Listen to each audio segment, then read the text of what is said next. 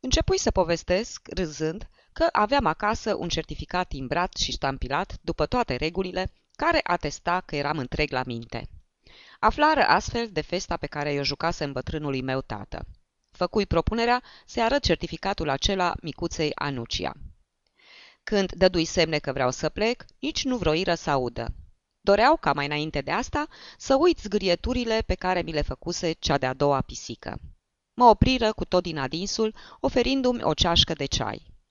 Adevărul e că am simțit numai decât, în mod nelămurit, că pentru a fi agreat de Ada, ar trebui să fiu mai altfel decât eram. Și mi-am spus că mi-ar fi mai ușor să devin așa cum dorea ea. Am continuat să vorbesc despre moartea tati și am avut impresia că, destăinuindu-mi marea durere care mă mai apăsa încă, Ada cea serioasă ar fi putut-o împărți și ea cu mine. Dar, imediat după asta, în efortul de a deveni asemenea Adei, mi-am pierdut naturalețea. Așa că, după cum s-a văzut imediat, m-am îndepărtat de ea.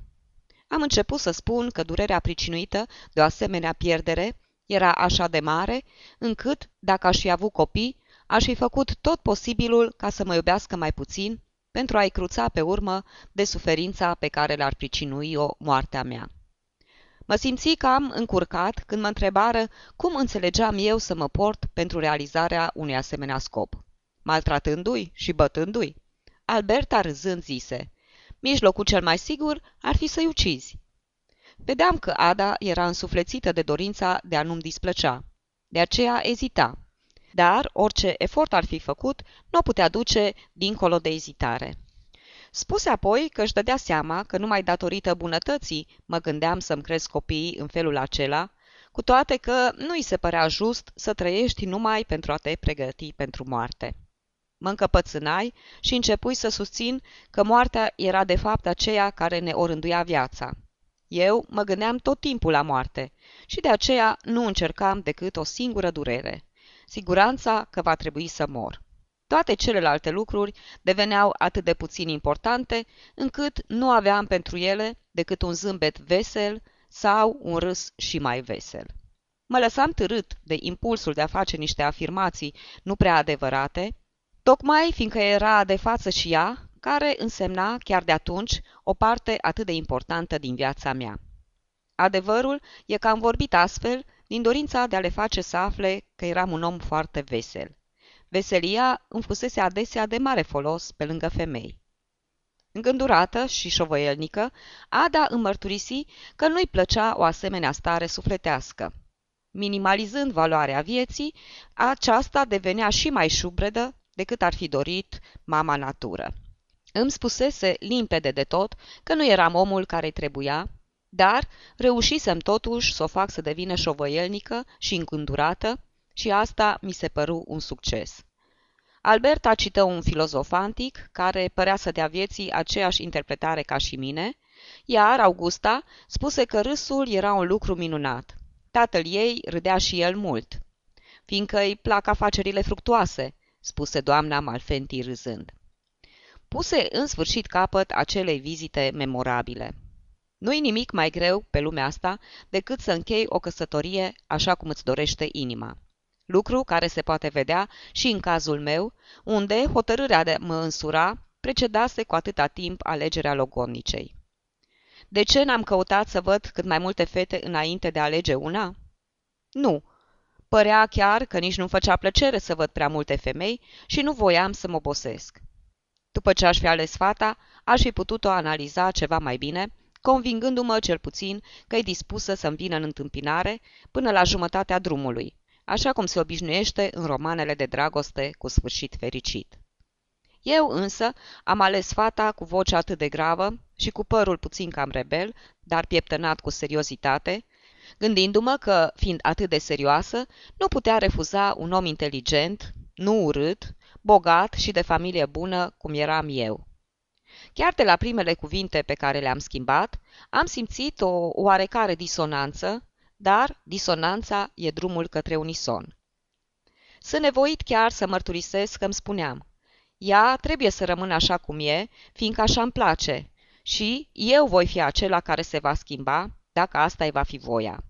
În general, eram foarte modest, fiindcă, bineînțeles, e mai ușor să te schimbi tu însuți decât să-i reeduci pe ceilalți. În foarte scurt timp, familia Malfenti deveni centrul vieții mele. Fiecare seară mi-o petreceam cu Giovanni, care, după ce mă introdusese în casa lui, devenise mai prietenos și mai intim cu mine. Și tocmai din pricina acestei afabilități a lui, căpătai mai multă cutezanță. La început le vizitai pe doamne o dată pe săptămână, apoi de mai multe ori și sfârși prin a mă duce zilnic la el acasă, petrecând acolo câteva ore în fiecare după amiază. Ca să mă pot insinua în casa aceea, nu lipsiră pretextele și nu greșesc afirmând că îmi fură și oferite. Aduceam uneori cu mine și vioara și făceam puțină muzică cu Augusta, singura din casă care cânta la pian. Era rău că nu cânta Ada, apoi era rău că eu cântam așa de prost și foarte rău că Augusta nu era o mare muziciană. Eram obligat să elimin din fiecare sonată câte un pasaj mai greu, sub pretextul mincinos că nu mai pusese mâna pe vioară de mult timp.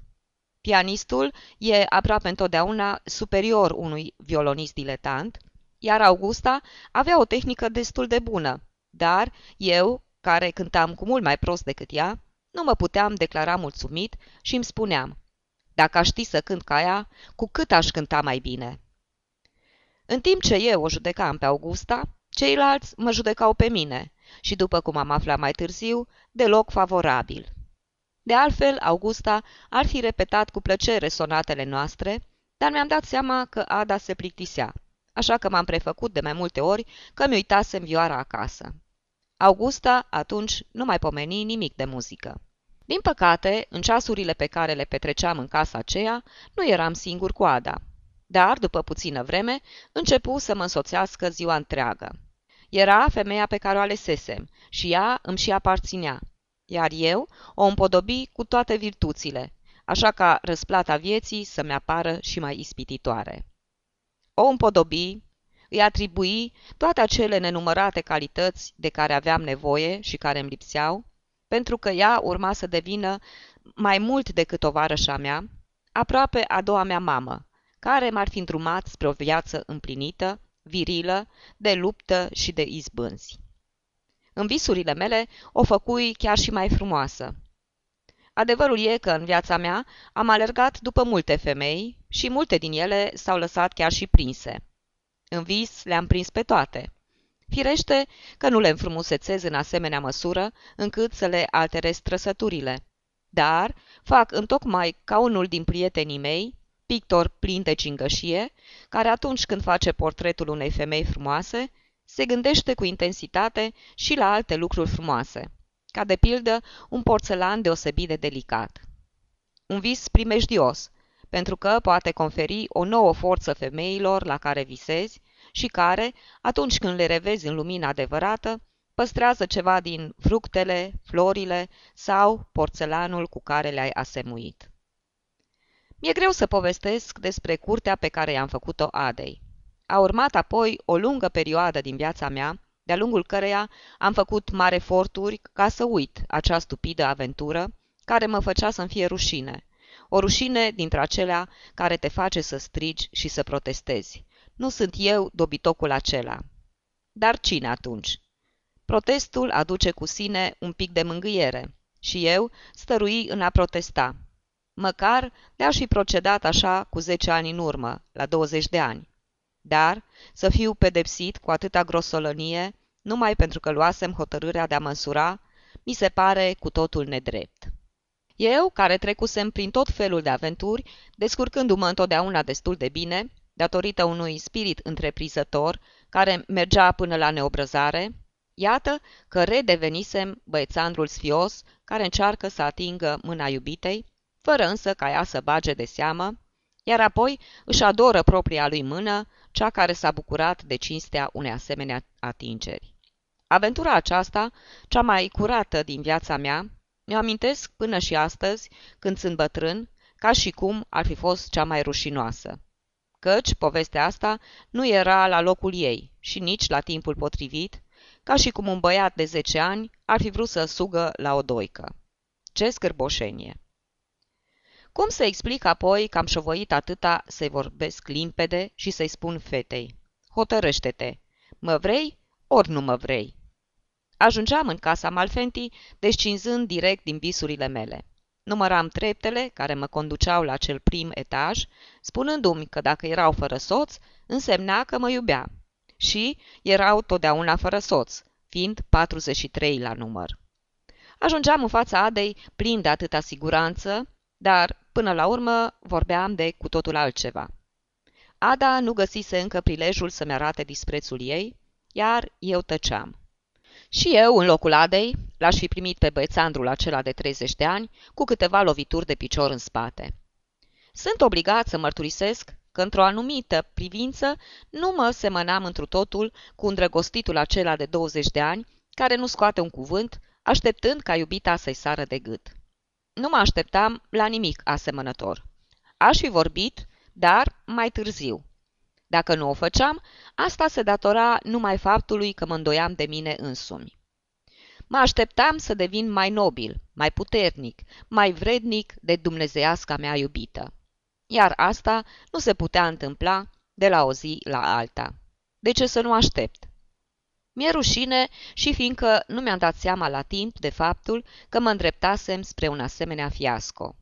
Aveam de-a face cu o fată din cele mai simple și, numai din pricina închipuirilor mele, am văzut în ea o cochetă din cele mai rafinate. Și cât de nedreaptă acea nemăsurată mânia mea, când a reușit să mă facă să înțeleg că nici nu voia să audă de mine.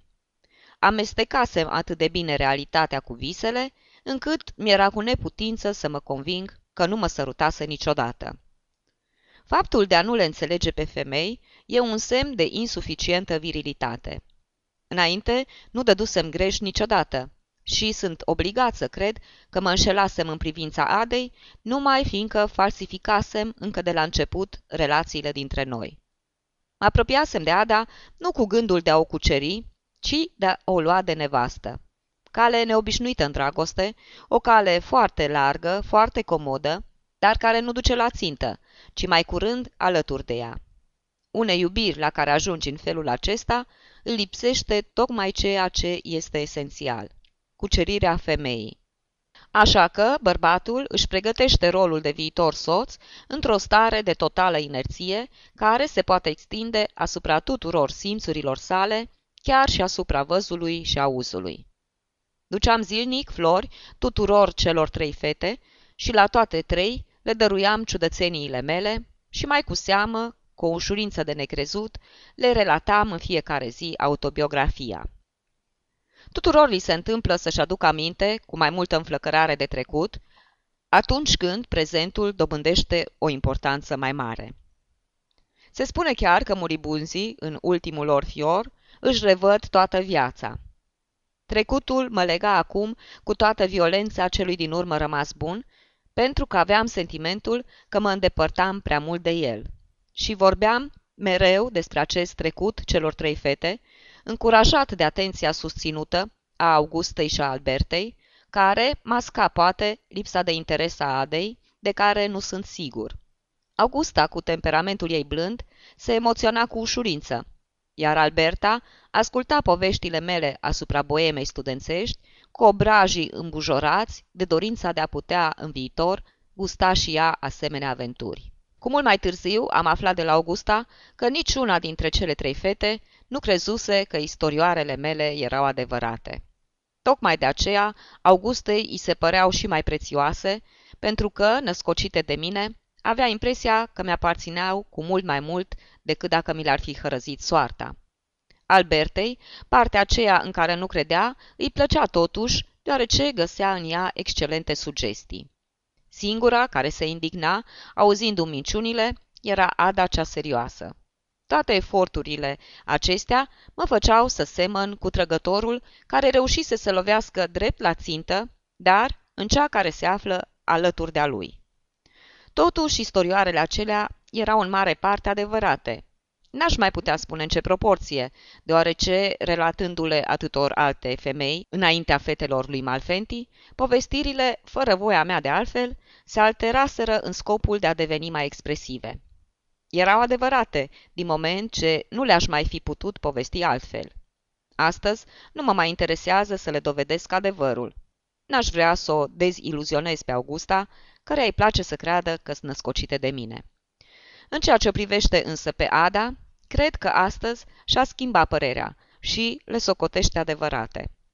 Mi-a dat seama că n-am absolut nicio șansă să o cuceresc pe Ada, chiar în clipa în care socoteam că trebuie, în sfârșit, să vorbesc limpede.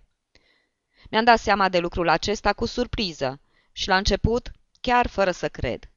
Nu rostise nici măcar un singur cuvânt prin care să-și fi manifestat aversiunea față de mine, iar eu închideam între timp ochii ca să nu văd gesturile acelea mărunte ale ei, care nu vădeau o mare simpatie. Și apoi, nici eu însumi nu rostisem cuvântul care trebuie și puteam chiar să-mi închipui că Adei nici nu-i trecea prin gând că mă aflam acolo, gata să mă sor cu ea, ci putea crede că eu, studentul trăsnit și nu prea virtuos, căutam cu totul altceva. Echivocul continua să stăruie din pricina intențiilor mele prea hotărât matrimoniale. Adevărul e că acum o doream toată pe Ada, cea căreia continuasem să-i netezez stăruitor obrajii, să-i micșorez mâinile și picioarele, să-i subțiez talia și să-i o fac mai mlădie. O doream ca soție și ca amantă. Dar felul în care te apropii pentru prima dată de o femeie e hotărător. S-a întâmplat însă ca, de trei ori la rând, să fiu primit în casa aceea numai de celelalte două fete. Prima dată au motivat lipsa Adei, pretextând o vizită obligatorie, a doua oară o migrenă, iar a treia oară nu mi s-a mai spus nimic, până ce eu, alarmat, am cerut explicații. Iar Augusta, căreia întâmplător mă adresase, nu răspunse. Răspunse pentru ea Alberta, la care Augusta se uitase ca și cum i-ar fi cerut ajutorul. Ada se dusese la o mătușă. Mi s-a tăiat respirația. Era evident că Ada mă ocolea. Cu o zi înainte, îi suportasem lipsa și chiar îmi prelungisem vizita, sperând că în cele din urmă avea totuși să apară. În ziua aceea, în schimb, am mai rămas doar câteva minute, incapabil să scot un singur cuvânt, apoi, pretextând o subită durere de cap, m-am ridicat să plec. Curios că cele mai puternice sentimente pe care le-am încercat, întâlnind pentru prima dată rezistența Adei, au fost mânia și disprețul. M-am gândit chiar să apelez la Giovanni pentru a-și chema fata la ordine. Un om care vrea să se însoare e capabil chiar și de asemenea gesturi, repetări ale celor săvârșite de strămoșii săi. Acea a treia absență a Adei trebuia să devină și mai semnificativă. Întâmplarea a făcut să descoper că era acasă, dar închisă în camera ei. Trebuie înainte de toate să spun că în casa Malfenti mai era o ființă pe care nu izbutisem să o cuceresc. Micuța Ana. De față cu ceilalți nu mă mai ataca pentru că fusese dojenită cu asprime. Ba, uneori, își întovărășise și a surorile în salon și stătuse să-mi asculte poveștile.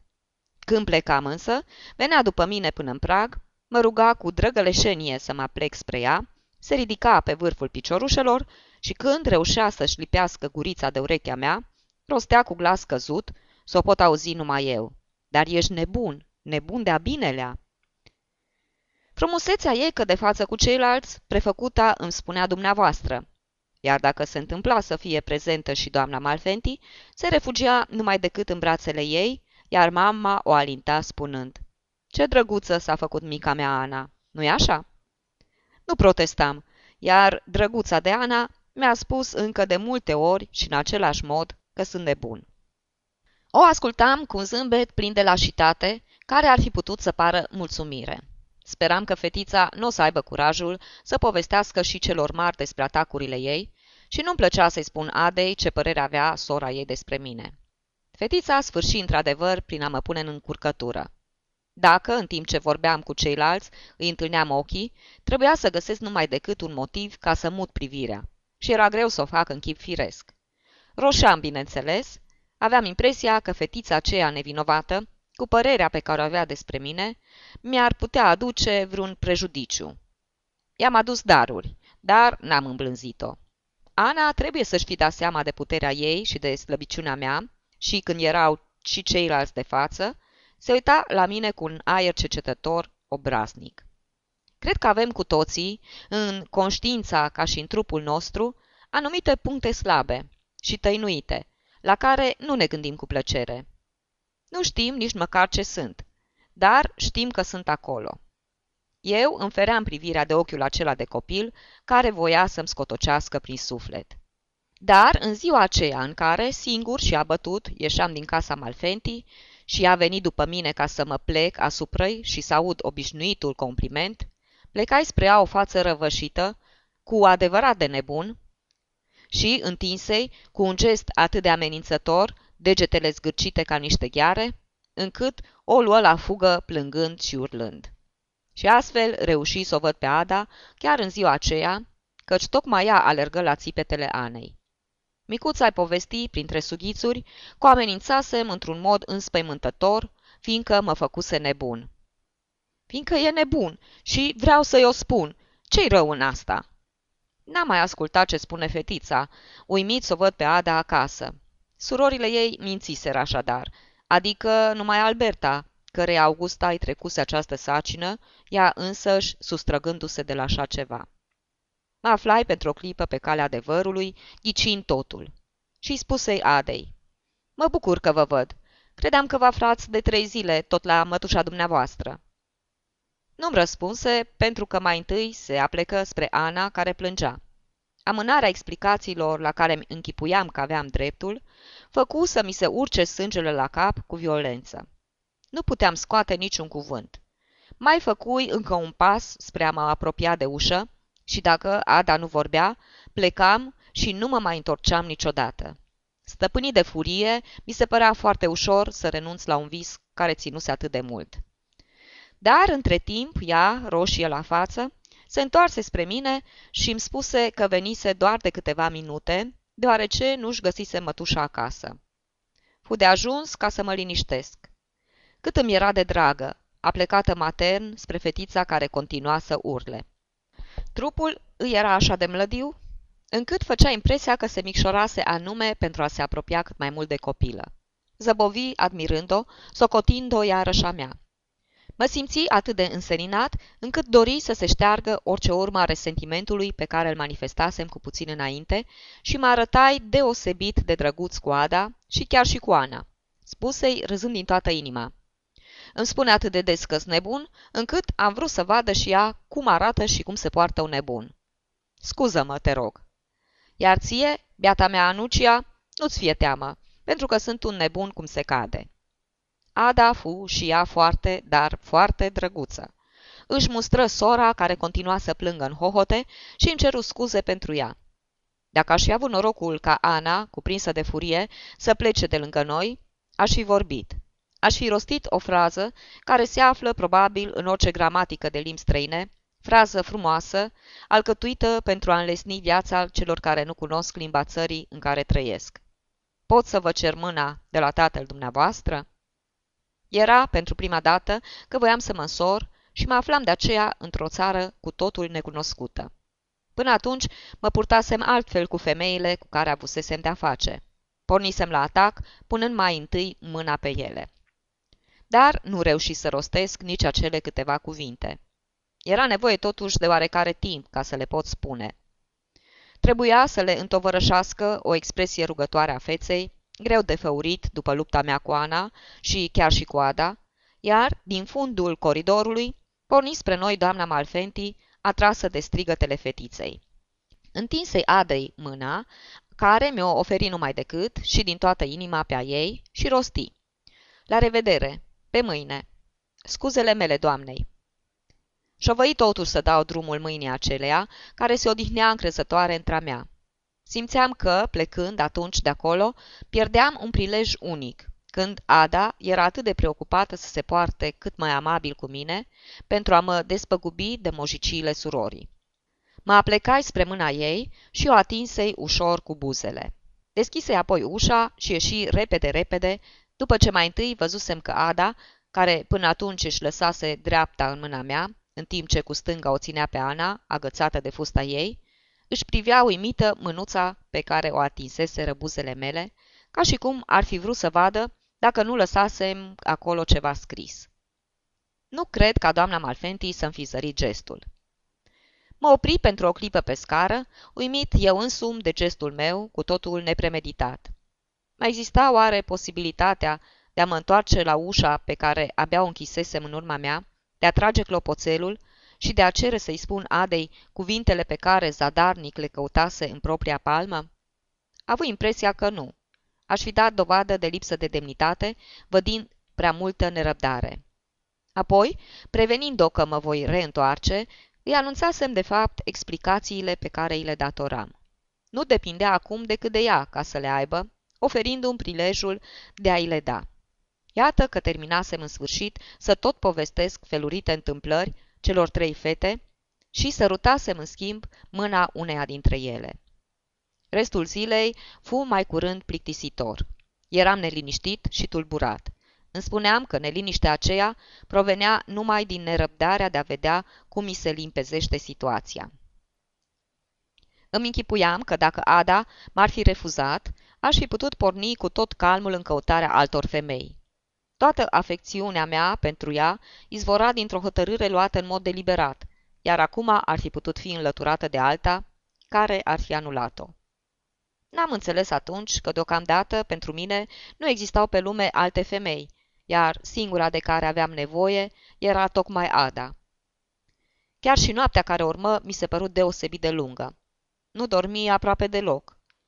După moartea tati, renunțasem la obiceiurile mele de noctambul și acum, de vreme ce mă hotărâsem să mă însor, ar fi fost ciudat să le reiau. Mă culcasem de aceea de vreme, jinduind după somnul care face să treacă timpul cu atâta ușurință. Ziua primisem cu cea mai oarbă încredere explicațiile Adei în legătură cu lipsa ei repetată din salon, tocmai în ceasurile când mă aflam și eu acolo, încredere izvorâtă din ferma mea convingere că femeia serioasă pe care o alesesem nu era în stare să mintă. Dar noaptea, încrederea mea începu să se clatine. Nu eram sigur dacă nu-i spusesem chiar eu că Alberta, atunci când Augusta refuzase să-mi dea vreo lămurire, invocase drept scuză vizita aceea la o mătușă. Nu mi-aminteam bine cuvintele pe care îi le aruncasem, cu obrajii în flăcări, dar aveam certitudinea că mă referisem și la acea scuză. Păcat, dacă n-aș fi procedat în felul acesta, poate că ea, ca să se scuze, ar fi născocit altceva. Și eu, prinzând-o cu minciuna, aș fi căpătat certitudinea după care tânjeam. În clipele acelea, mi-aș fi putut da totuși seama de ceea ce reprezenta Ada pentru mine, deoarece, ca să mă liniștesc, îmi spuneam că dacă ea nu m-ar fi acceptat, aș fi renunțat pentru totdeauna la căsătorie. Refuzul ei mi-ar fi schimbat așadar viața. Și continuam să visez, consolându-mă cu gândul că refuzul Adei ar fi fost poate un adevărat noroc pentru mine. Mi-aminteam de filozoful acela grec care susținea că și bărbatul care se însoară și cel care rămâne holtei au motive să se căiască. În sfârșit, nu-mi pierdusem deloc capacitatea de a râde de propria aventură. Singura putință care îmi lipsea era aceea de a dormi. Mă cuprinse somnul abia spre revărsatul zorilor. Când mă trezi, era așa de târziu că numai puține ore mă mai despărțeau de cea la care îmi era îngăduită vizita în casa Malfenti. Așa că n-avea să mai fie nevoie să născocesc alte scuze și să adun noi indicii care să poată arunca oarecare lumină asupra sentimentelor Adei. Dar e greu să-ți oprești gândul de a da târcoale unui subiect care te interesează cu o deosebire. Omul ar fi un animal ceva mai fericit dacă ar putea face asemenea lucru. În timp ce dădeam înfățișării mele exterioare îngrijirile cuvenite, exagerate oarecum în ziua aceea, nu mă gândeam decât la asta. Făcusem bine sărutând mâna Adei sau făcusem rău că nu o sărutasem și pe buze. Chiar în dimineața aceea îmi veni o idee care, am impresia, mi-a dăunat într-o mare măsură, privându-mă și de acea slabă inițiativă virilă pe care ciudata mea stare sufletească, proprii adolescenței mi-o îngăduise. O îndoială dureroasă. Și dacă Ada m-ar fi luat de bărbat numai în urma insistențelor părinților, fără să mă iubească, ba având chiar o adevărată aversiune față de mine. Deoarece nu încape îndoială că toți membrii familiei, adică Giovanni, doamna Malfenti, Augusta și Alberta, țineau la mine. Puteam avea îndoieli numai în ceea ce o privea pe Ada. La orizont se contura întocmai obișnuitul roman popular al fetei silită de familie să contracteze o căsătorie odioasă. Numai că eu n-aș fi acceptat asemenea lucru. Iată noul motiv pentru care trebuia neapărat să stau de vorbă cu Ada, ba, chiar numai cu Ada. N-ar fi fost suficient să-i adresez fraza aceea gata făcută pe care o pregătisem. Privind-o drept în ochi, aveam să o întreb. Mă iubești? Și dacă mi-ar fi spus că da, aș fi strâns-o în brațe ca să simt cât e de sinceră. Avui astfel impresia că eram pregătit pentru orice. În schimb, trebuie să-mi dau seama că mă aflam în preajma unui adevărat examen, iar eu uitasem să revăd tocmai paginile acelea de curs din care aveam obligația să răspund. Mă primi doar doamna Malfenti, care mă pofti să iau loc în vastul salon și începu imediat să flecărească, încât nu-mi îngădui nici măcar să întreb ce fac fetele. Eram de aceea oarecum distrat și îmi repetam lecția pentru a nu uita la momentul potrivit. Fui readus la realitate dintr-o dată, ca și cum ar fi deșteptat un sunet de trompetă. Doamna Malfenti elabora tocmai o introducere. M-a asigurat de prietenia ei, ca și de a soțului, și de simpatia întregii familii, inclusiv a micuței Ana. Ne cunoșteam de atâta timp. Ne vedeam zilnic de patru luni. De cinci, o corecta eu, care făcusem calculul în timpul nopții, amintindu-i că prima mea vizită avusese loc toamna și că acum ne aflam în plină primăvară. Da, cinci, repetă doamna, meditând îndelung asupra cuvintelor mele, ca și cum ar fi vrut să-mi controleze calculul. Apoi, cu un aer de reproș. Am impresia că ați început să o compromiteți pe Augusta. Augusta? întreba eu, crezând că n-am auzit bine. Da, confirmă doamna. Îi dați prilejul să-și facă fel de fel de iluzii și, în felul acesta, o compromiteți.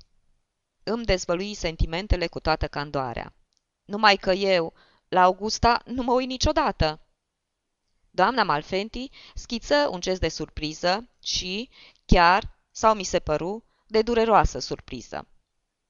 Între timp încercam din toate puterile să-mi adun gândurile pentru a limpezi cât mai repede ceea ce mi se părea un echivoc, a cărui importanță am înțeles-o totuși numai decât.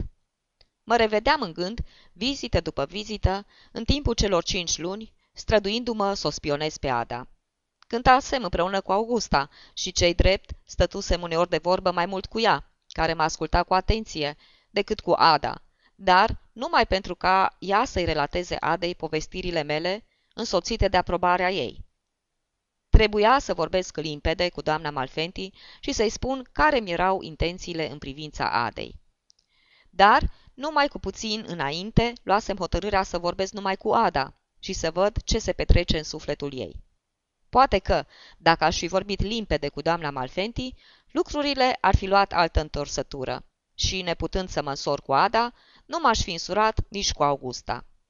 Lăsându-mă condus de hotărârea luată înainte de a o fi văzut pe doamna Malfenti și auzind lucrurile acelea uimitoare pe care mi le spusese, tăcui.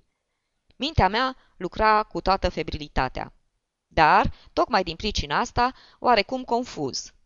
Voiam să pricep, voiam să prevăd, dar repede. Când deschizi prea mult ochii, vezi lucrurile mai prost. Îmi trecu prin minte și eventualitatea că voiau să mă alunge din casă. Mi se păru că puteam să o elimin. Eram nevinovat, având în vedere că nu îi făcusem curte Augustei, pe care părinții voiau să o apere. Dar, poate că mi atribuiau anumite intenții în privința Augustei, ca să nu o compromit pe Ada. Și pentru ce să o apere în felul acela pe Ada, care nu mai era o fetiță? Eram sigur că, în ceea ce mă privea, nu-i mângâiasem părul decât în vis. În realitate, nu-i atinsesem decât mâna cu buzele. Nu voiam să mi se interzică accesul în casa aceea, pentru că, înainte de a o părăsi, voiam să vorbesc cu Ada. De aceea întrebai cu glas tremurător. Spuneți-mi, doamnă, ce trebuie să fac pentru a fi pe placul tuturor? Doamna Malfenti șovăi. Aș fi preferat să am de-a face cu Giovanni, care gândea răcnind. Apoi, hotărâtă, dar străduindu-se să pară amabilă, ceea ce se vădea în timbrul glasului, spuse Ar trebui, pentru câtva timp, să veniți mai rar pe la noi. Așadar, nu în fiecare zi, ci de două sau de trei ori pe săptămână. Sunt sigur că dacă mi-ar fi spus cu grosolănie să plec și să nu mă mai întorc, eu, călăuzit tot timpul de propria am hotărâre, aș fi rugat-o să mai fiu tolerat în casa aceea măcar o zi sau două pentru a clarifica raporturile mele cu Ada. În schimb, vorbele ei, mult mai blânde decât m-aș fi așteptat, îmi dădură curajul să manifest nemulțumirea. Dacă dumneavoastră doriți, n-am să mai calc niciodată în casa asta. Urmă ceea ce nădăjduisem. Protestă, vorbi din nou despre stima întregii familii și mă imploră să nu fiu supărat pe ea. Mă arătai mărinimos, îi făgădui tot ceea ce îmi cerea, adică să mă abțin de a mai veni pe la ei vreme de patru sau cinci zile, să trec apoi pe acolo cu oarecare regularitate, de două sau de trei ori pe săptămână, și, mai cu seamă, să nu-i port pică. După ce făcui asemenea făgăduieli, voi să-i dovedesc că le și țineam, așa că mă ridicai să plec. Doamna Malfenti protestă râzând. Cât despre mine, nu poate fi vorba să fiu compromisă. Puteți rămâne. Și deoarece o rugai să-mi dea voie să plec, din pricina unei trebi de care nu mi-amintisem decât atunci, adevărul fiind însă că de-abia așteptam să rămân singur, pentru a medita mai temeinic asupra extraordinarei împrejurări prin care treceam, doamna Malfenti mă rugă de-a dreptul să rămân, spunând că i-aș și dovedit astfel că nu eram supărat pe ea. Așa că am rămas, supus în continuare torturii de a asculta flecăreala aceea goală în care se lansase anfitrioana în legătură cu moda feminină, pe care n-avea de gând să o urmeze, cu teatrul și chiar și cu vremea atât de secetoasă prin care își anunța sosirea primăvara. După puțin, mă simți însă mulțumit că am rămas, deoarece îmi dădui seama că aveam nevoie de o lămurire ulterioară. Și fără niciun menajament, o întrerupse pe doamna Malfenti, ale cărei cuvinte nici nu le mai auzeam, pentru a o întreba. Toți membrii familiei au să afle că m-ați invitat să stau departe de casa dumneavoastră. La început păru că nici nu-și mai aduce aminte de înțelegerea noastră. Apoi protestă. Departe de casa noastră. Dar numai pentru câteva zile, să fim înțeleși. Nu o să vorbesc despre asta cu nimeni, nici măcar cu soțul meu. Și v-aș fi chiar foarte recunoscătoare dacă ați da dovadă de aceeași discreție. Făgădui și asta. Făgădui și că dacă mi s-ar fi cerut o explicație asupra faptului că nu mai eram văzut atât de des, aveam să invoc diverse pretexte. Pentru moment acordai toată încrederea cuvintelor doamnei Malfenti și mi închipui că Ada ar fi putut rămâne uimită și îndurerată de absența mea neașteptată. O imagine cât se poate de seducătoare. Mai rămasă încă și după asta, așteptând mereu inspirația care să mă călăuzească de acum încolo, în vreme ce doamna Malfenti vorbea despre prețurile alimentelor scandalos de mari în ultima vreme. Dar, în locul inspirației, pică pe neașteptate mătușa Rosina, o soră de-a lui Giovanni, mai mare decât el, dar mult mai puțin inteligentă. Avea cu toate acestea unele trăsături din fizionomia lui morală, suficiente pentru a-ți da seama că era sora lui.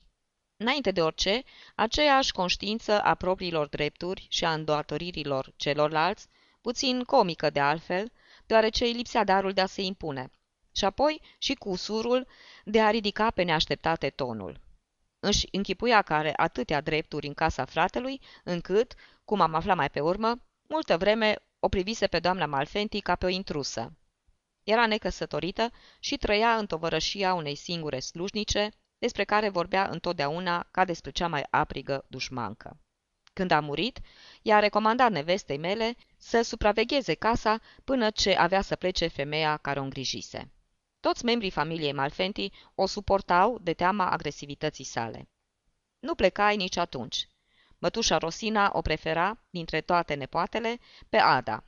Mă cuprinse dorința să-i câștig și eu simpatia și căutai o frază amabilă ca să-i o adresez. Mi-aminti, în mod vag, că ultima dată când o văzusem, o zărisem adică, fiindcă pe vremea aceea nu simțisem nevoia să mă uit la ea, nepoatele, de îndată ce plecase, observaseră că nu avea o mină prea bună.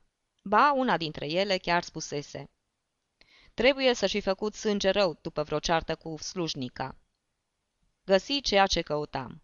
Uitându-mă cu afecțiune la fața mare și zbârcită a bătrânei doamne, îi spusei. Arătați mult mai bine, doamnă. Mai bine n-aș fi rostit niciodată fraza aceea. Mă privi înmărmurită și protestă. Sunt întotdeauna aceeași. De ce aș arăta acum mai bine? Voia să știe când o văzusem pentru ultima dată. Nu țineam minte exact ziua, ci fui nevoit să-mi amintesc că petrecusem împreună o, o întreagă după-amiază, stând în același salon, în tovărășia celor trei domnișoare, dar nu pe partea unde stăteam acum, ci pe cealaltă.